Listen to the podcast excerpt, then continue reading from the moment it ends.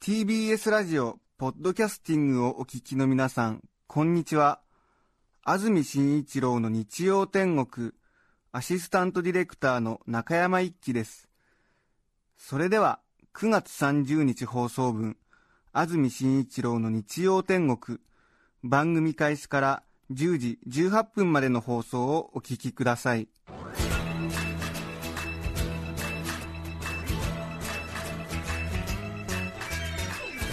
安住紳一郎の日曜天国。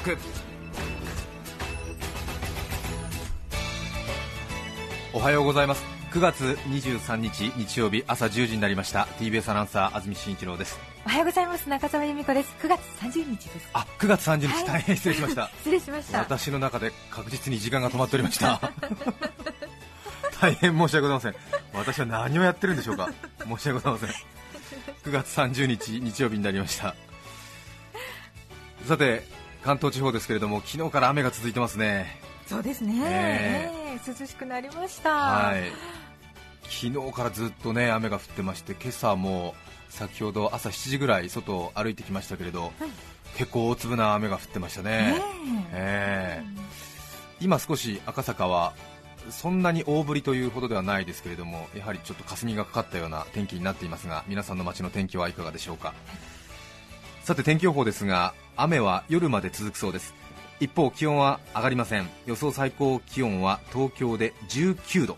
11月中旬並みの気温の低さということですね。ね19度、えーちょっと肌寒いぐらいの印象ですね。えええ本当に寒いですよね。しっかり着てお出かけしないと、ね。はい、赤坂現在の気温が16度ですのでうん。当然えー長袖のシャツ1枚だと寒いぐらいな感じでしょうかね、ええ。ジャケット上着が必要かなという感じですけれどもはい。南部では北寄りの風が強まり風にも注意が必要です。明日もすっきりとしない天気が続くそうです日曜日ちょっとねお出かけには不向きの天気になりましたけれども、ええぜひまたちょっとねなんでしょうか少し気温がぐっと下がりましたから急になんかこう体が動かない感じのね、ね、えー印象ありますが、そして私も眠気がまだまだ飛ばないということもありまして お布団の中でラジオまだ聞いてらっしゃるという方も多いんじゃないでしょうか。ぜひ午前中はラジオにお付き合いいただきたいと思います。はい。さて今日は喜怒に立てかけしでいきますとえ死の話を仕事の話を少しえさせていただきますがはい。先週スピーチの極意という本の中からええ。話の題材は喜怒に立てかけし衣食住というフレーズの中から選ぶといいという話をしましたがえそうでした。喜怒に立てかけし衣食住ええ。気は季節の話、はい。怒は道楽趣味の話、はい。にはニュース世相の話、はい。他はなんだっけ？何でしたっけ？た たたたあーたたたちょっと飛ばしまして。食べる？えー違いますね。たててん？かかかは家族ですね。えーとけは健康の話、えー死は仕事の話。で衣食住はそれぞれえーファッショングルメ住居の話ということなんですがえー飛ばしました、えー喜怒に立てかけしの、タワえたは何でしたっけね？えーとそれを思いあ旅。ですね。ああそうでした。旅。え旅。ーはい。それから手ですね。えー手は何の話だったかな？えーっとですね。あ天気の話ですね。あー大変申し訳ございません。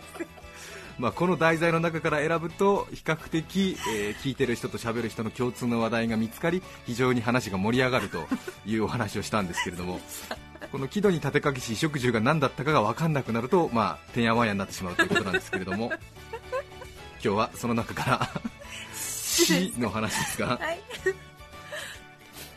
ちょうど今日が9月30日ということで明日から10月ということですもんね。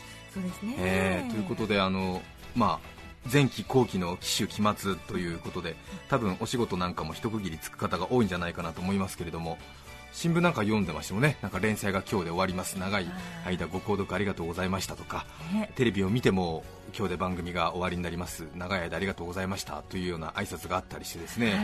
まあ、ちょっと仕事でね、えー、と期首期末関係ない方でもなんとなくこう大きく少しあの切り替わるんだなという感じをねあの 感じる人が多いんじゃないかなと思いますけれども、ねうん。郵便局がねそうですね近いところでと。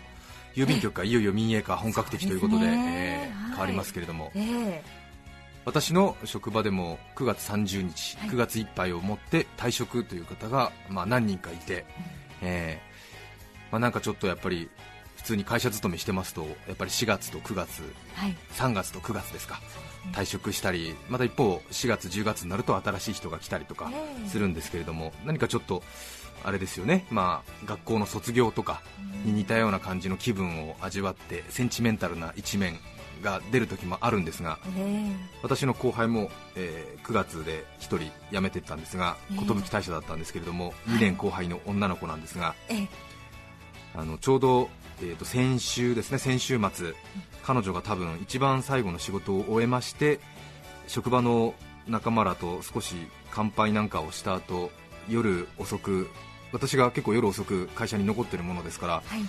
アナウンス部という11階にあるその部署にですね彼女が帰ってきて。ええ。で、まあ、一番最後の仕事を終えて。うん。で自分の机のところに戻ってきて自分の机を、まあ、整理掃除して会社を後にするといういわばそのサラリーウーマンとして一番最後の作業をしているところに、えー安住先輩出くわすんですよ、はい。えーでまあ、ちょっとなんかあいよいよ彼女最後なんだなっていう感じはこっちもちょっと机が遠く離れてるものですから、10メートルぐらい向こうにそんな彼女の姿を見て、うん。まあ愛おしい気持ち半分ん。で眺めてたわけなんですけれども、はい。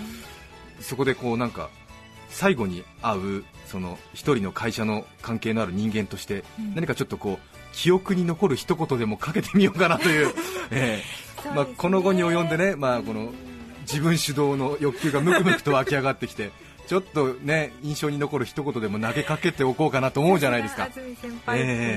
うん。まあ、ちょっと泣かしてみようかなぐらいの勢いで、ええ。いよいよ最後っていうことだなと思って、よく結構あの前も何人か夜遅く仕事をしてると、ん。結構辞めていく人たちがそのなんかみんながいるところで机の掃除とかするとちょっとねなんか美的に反するのかなということで、夜遅く結構会社に来てうんひっそりとこう掃除をして帰っていくのが多いんですけどもこれまでも結構、ええ雨宮さんの最後とかですね、ええ 私が見送ってたりとかですね。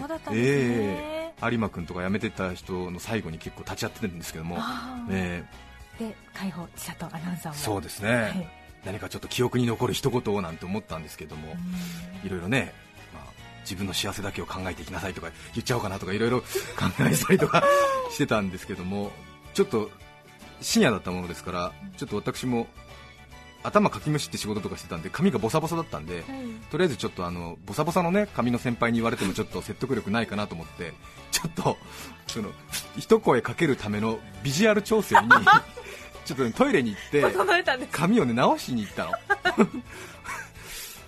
ちょっとあの南側の方にトイレがあるんですけども歩いて3分ぐらいのところに、えー。でトイレに行って、はい。で髪直して、はい。よしこのセリフで決めっていうセリフも決めて、はい。で戻ってきたの。はい。そしたら、うん。解放アナウンサー、はい。もう帰っちゃってたの。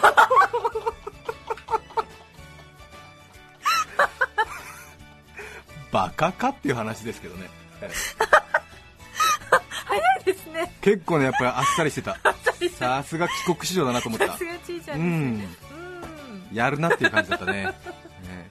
むしろ今となってはあ安住先輩トイレに行ったなって、うん、戻ってくるの待ってから会社出てみようかなっていうね感じになるんだろうね、ね、普通だったらね、えーえー、最後ご挨拶してなんてね。そうね、えーえーえー、ん、そんな先輩への挨拶も忘れ帰ってた。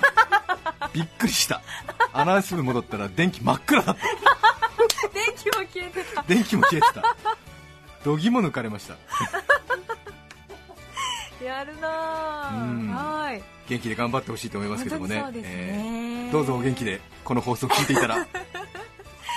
本当になんか私高校と個人的に大学と両方あ同じあそうなんですよ解放。へえ佐藤ちゃんと。だから、ええ。え旅立ちだなと思ってうん。応援しております。そうですよはねい、まあね、まあ、出ていく人あれば来る人ありということで、まあ新しいまたメンバーが入ってくるようですけれども、え。ーえちょっとね一緒に手を取り合いながら頑張っていきたいなと思いますけれえども。えーうん。それから、まあ、一つちょっと漠然と今思ってることは、はい。まあ、ちょっとこれは本当にまた問題発言なんですけど 特に女性の方が聞いてるとカチンってくるかもしれないんですけどもでも正直に思ってることなんでちょっと言ってみたいなって思うことが一言あるんですけど、はいどうぞ。えー女性の方は多分怒ると思うんですがはい。あのですね男女雇用機会均等法が制定されて男女平等ということが叫ばれて久しいですよね。うん。で職場では当然男女の差なく、えー仕事をする。で当然その男性女性としてこう区別したらいけない。むしろペナルティーが与えられる現代社会じゃないですか。そうですね。ですよね。うん。で僕たちもそういう意識で働いてるわけです、はい。ええそんな中で、でも女性は心の中で寿大社っていう懐刀を一本隠し持ってますよね。俺ねそれがねどうもねあのいいんだよ別に。それはやめるのは自由だから。でもうん。男女雇用機会均等法を声高に叫んで女性の権利をずっと主張してきたで女性も一生働く。当然そういう方も多いんですけれども、その一方で寿大社っていう懐刀を一本持ってて 隠し持ってるわけじゃない？ええ。で一生働くっていうような風情出しといて突然スポーンと出してくるじゃない？殿下の報道抜く時ありますね。でしょ、えそれはもちろん当然個人の権利だからじゃあ男だって寿大社していいですよっていうことなんだけれどもでええ。でもまだ男性は寿大社をするっていう風潮にはなってないよね、まあね、うんまあ、それは自分で、ね、いいお嫁さん見つけてきて、お嫁さんの食い縁で私は専業主婦の夫の方になるっていうねそういうことになればいいわけだけど、はい。まだそこまで進んでないと、はい。うん。だったら国ももっと率先して、はい。え男性の寿大社を促進するような システムを作ってくれないかなと考えてるんですけど。まあでもそれは女性が自立して女性が本当に男性と同等のような扱いをまあ、今受けてるということですけどまだそんなに受け切ってないと思うんで受けるようになったら多分女性が男性を食わせるような時代が来るかもしれないですけどね。そうですね。そしたら男性の寿大社もねええ。できるわけですけどね。ぼちぼちあるみたいですけどね。あるんですかやっぱり？ああるみたいですよ。やっぱり奥さんの働きで、ええ。じゃあ僕は家のことをやってあと子供もじゃあ僕が育てるから行ってらっしゃいっていうようなへえ。たまにありますね。あそうですか、ええ。なるほどね、うん、それはそれでまた女性もかなりガッツがありますけどね。そうですよね、ええ。なるほどね、ということで、まあ、ちょっと。安住さんじゃあ最初に目指してみてはいかがでしょうか、まあ惜しいですけどね。いえいえいえ、ね、ちょっと私もちょっと多分男性アナウンサーの中ではまだいないと思うので、え初の寿大社っていうのはちょっと、えー、安住アナウンサー寿大社ですって言ってなんか泣いちゃったりなんかして。どうぞ皆さん忘れないでくださいそうすると面白い。えーっていうこともなんか考えたりしてですね。ね。はい。はい。まあ、当然あの根本的なことは分かってますので皆さん。どうぞお叱りなど。あまりえええちょっとちょっとね。えちょっと車に構えてざれざれ言言ですね、さて今日のメッセージテーマご紹介します。こちらです。私の周りの信用できない人。今日は皆さんの私の周りの信用できない人というテーマでぜひメッセージをお寄せいただきたいと思います八王子市のカラオケ嫌いさん20歳女性の方からいただきました。ありがとうございます。今年の4月大学の新刊コンパでカラオケに行った時のことです。友達になって1週間くらいの Y ちゃんは店に入る前からカラオケが苦手でできれば歌いたくないとずっと言っていたんです。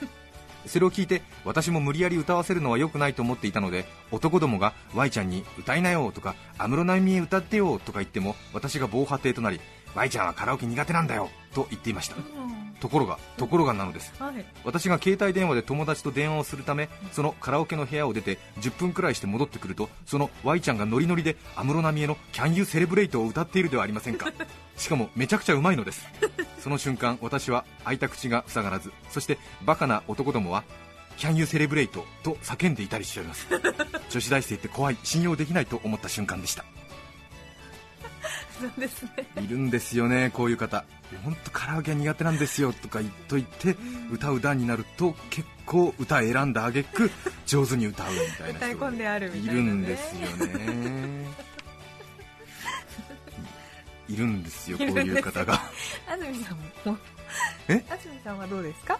僕私もですねい。いやちょっと歌はあんまり歌わないんでカラオケもちょっと5年ぐらいやってないんですよとか言っときつつなかなかいい曲選びで歌ったりします。やっぱり、ええ。あれこの歌選ぶって結構いいんじゃないみたいな。なるほど、ええ。ちょっと攻めてる感じでうん。微妙に、四万中の宝とかを情感たっぷりに歌い上げる、今っぽくね程よく、うん程よく今っぽくね、うん、もしくは高い声で中島みゆきを歌う。遠い目をしながら歌うことがあるんですが結構人気があります。ね川崎市のポチの母さん54歳主婦の方からいただきました。ありがとうございます。さて今週のテーマ私の周りの信用できない人ですがそれは私の夫です。何度も同じやり取りをしているのですが先日もおならの匂いがしたのでお父さんおならした？と聞くとしていない。本当にしていないと聞いてもしていない。そこでいつものように私がもししていないというのが嘘で本当はおならをしていたなら地獄にあんた落ちるよ。それでもしてないって言える？と聞くとした。ごめん。と言います。お恥ずかしい限りですが結婚以来こんなやり取りを何百回もしています。昨日の夜もありまして私が「ねえあんた歯磨いたの?」と聞くと夫は「うん磨いた」じゃあいいしてごらんよ。と言うとそれはできない。私がなんでいいできないの？歯を磨いてないからじゃないの？もし本当は磨いてないなら地獄に落ちるよ。と言うと夫はそのまま黙って歯を磨きに行きました。こんな夫ですが今年還暦を迎えました。本当お恥ずかしい限りです。可愛いですね。すごいですね。仲良しですうねん。前半聞いてるとねなんとなく新婚夫婦のような感じですが、ねえ。えこんな夫ですが今年還暦を迎えました。60歳ですよ。え。ね歯磨いてください。すごいですね。じゃあいいしてって60歳の人が言われてるんですよ。それはできない私がなんでいいできないの歯磨いてないからじゃないの？と言うと黙って歯を磨きに行く60歳。地獄に落ちるよって言われるとね聞くんですね。うん。今年還暦を迎えました。ですね。いつまでもどうぞお二人お元気で、ね本当に、え。はい。ブータンさんからいただきました。ありがとうございます。私の周りの信用できない人それは父です。父は昔からずっともう一回スキーがやりたいと言い続けてきました、そして私には金は俺が出す。段取りだけしてくれたらいいから頼むね。と何度も言うのです、それで父の年齢を考えるとスキーをやるなら少しでも早い方が良いと思い私は全国のスキー場をあれこれ調べスキー旅行の計画を立て父に話をしました。父の喜ぶ顔が見られると私も楽しみにしていたのですがそんな父にそんな私に父はこう言いました。スキー？この年でスキーなんか無理無理骨折でもしたら大事じゃないか。この一件以来私は父の話は信用できなくなりました。そしてある時こう言うのです。今度東京に行ったら富士五湖巡りがしたい。それが昔からの夢だ。頼むね。と。そして昨年両親が上京することになり今回富士五湖に行きたいんでしょ？うと聞いたところやはり富士五湖に行きたいというので下調べを行い宿も予約し準備万端整えました。しかし旅行の1週間前になって今回はやっぱり箱根に行きたいなと言い出しました。その結果急遽目的地を箱根に変更。交通機関宿の手配も現地の下調べも全てやり直しとなりました。そんな父が最近来年は北海道でスキーをしたいねと言っています。どうしましょう。すごいですね。もう手足縛ってスキーやらせたらいかがでしょうかね 私の周りの信用できない人皆さんからのメッセージをお待ちしています。番組にメッセージを送ってくださった方の中から抽選で5名の方に何かと便利でシュールな表紙があなたの日常を演出します。日展オリジナルノートをプレゼントします。今日のテーマ私の周りの信用できない人。皆さんからのメッセージお待ちしています。そして番組では皆さんからのリクエスト曲も募集しています。ぜひメッセージにはリクエスト曲も書いて送ってくださいそれでは今日の1曲目埼玉市のししまるさんからいただきました木村カエラさんで「リルラリルハ」どうぞ。9月30日放送分安住紳一郎の日曜天国。10時18分までをお聞きいただきました。著作権の問題がありリクエストはポッドキャストに配信することができません。ぜひ本放送をお聞きください。安住紳一郎のポッドキャスト天国今日9月30日はくるみは丸い930の語呂合わせでくるみの日。くるみは丸い丸いは地球地球は青い青いは徳川の紋所お聞きの放送は TBS ラジオ954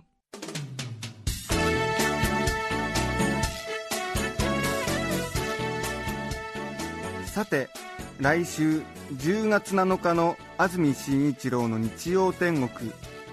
メッセージテーマはいつも迷うこと。ゲストは武士の家計簿の著者歴史学者の磯田道文さんをお迎えします。それでは日曜10時 TBS ラジオ954でお会いしましょう。さようなら。安住紳一郎の「ポッドキャスト天国」これはあくまで試供品皆まで語れぬポッドキャスト。ぜひ本放送を聞きなされ。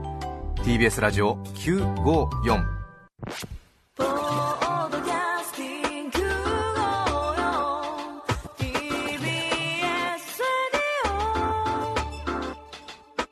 ねえねえ、モトブルって知ってる？もとぶるそうそう、モトブル。もとぶるそうそう、モトブル、モトブル。そんな僕たちモトブルのレギュラー番組が始まりました。毎週日曜午後11時から配信スタート。歌あり涙ありの30分ぜひ、お試しください。